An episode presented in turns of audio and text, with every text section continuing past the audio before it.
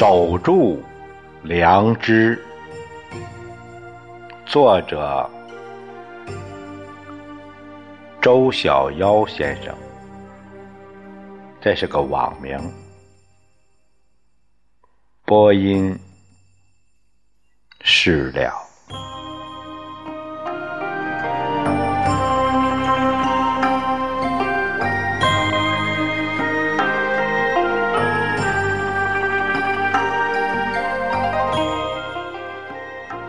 最近在网易看到一篇小文章，非常的有震撼力，呃，我就读给大家，呃，与诸位分享。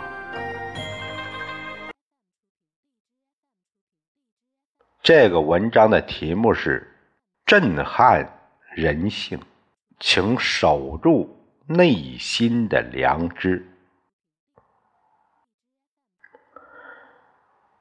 他第一个小节说的是匈牙利警察阿帕达贝拉。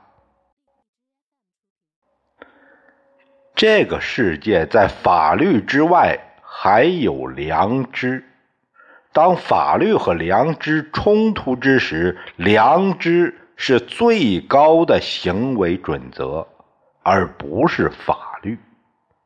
尊重生命。是一个放之四海而皆准的原则。一九八九年八月十九日，匈牙利开放了通往奥地利的边境，首次让民众到奥地利参加泛欧野餐。八月十九日还不到下午三点。边境上就挤满了人，但大部分都不是匈牙利人，而是在匈牙利度假的东德人。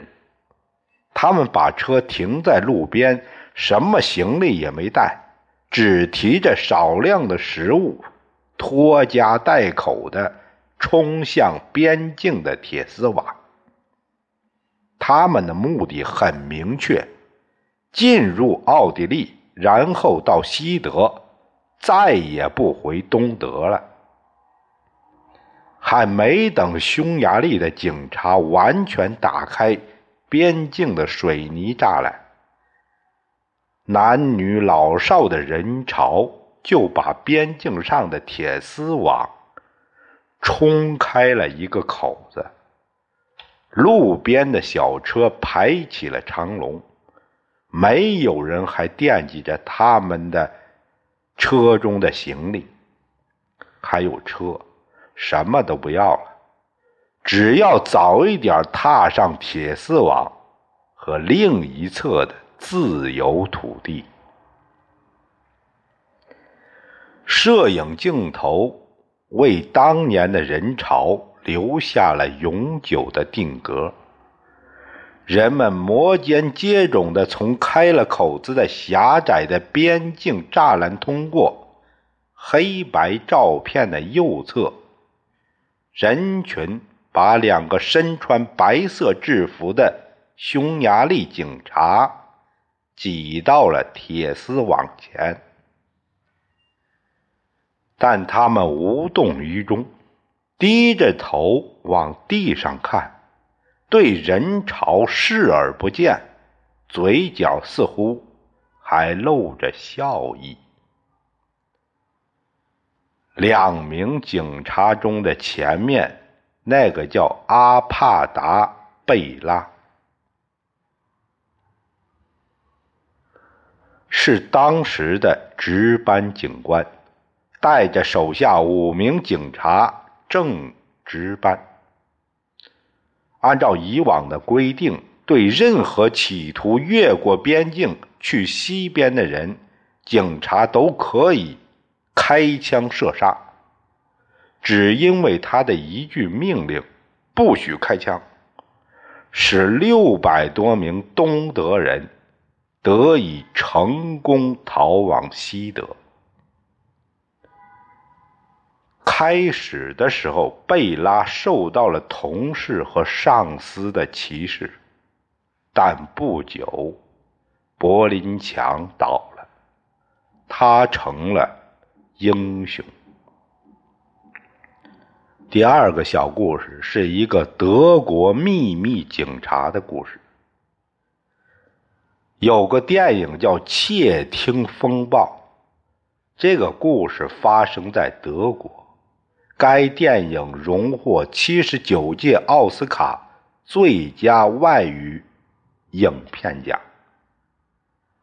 该片讲述的是东德一个有良知的作家，在白色恐怖之下，同朋友一起发表了一篇文章，唤醒了民众。这个爱国作家所不知道的是，他一直受到全面的监听，而监听他的特工被他和他的朋友的热情感动，隐瞒了他们写作和发表的计划，并为此被关在地下室，干着胡信封的活四年多。而他所做的自然不为作家所知。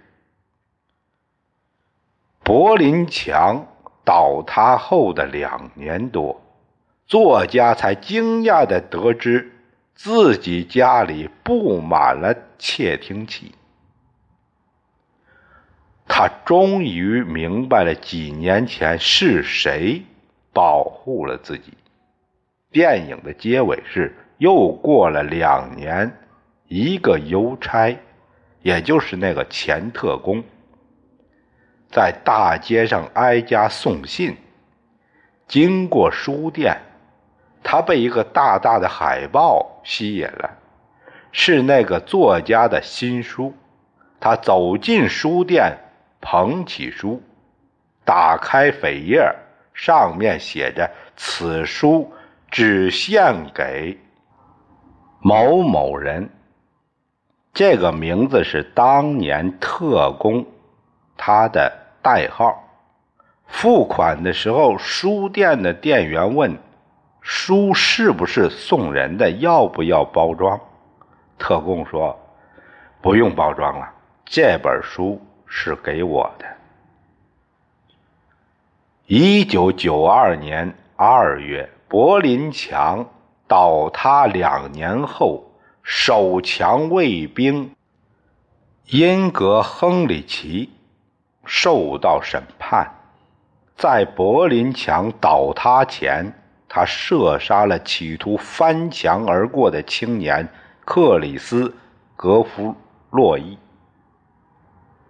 亨里奇的律师辩称，他仅为执行命令，别无选择，罪不在己。然而，法官并不这么认为。他说：“作为警察，不执行上级命令是有罪的，但打不准是无罪的。作为一个心智健全的人，此时此刻，你有把枪口抬高一厘米的主权，这是你应主动承担的。”良心义务。这个世界在法律之外还有良知。当法律和良知冲突之时，良知是最高的行为准则，而不是法律。尊重生命是一个放之四海而皆准的原则。最终。卫兵亨里奇因蓄意射杀格里洛伊被判刑，且不予假释。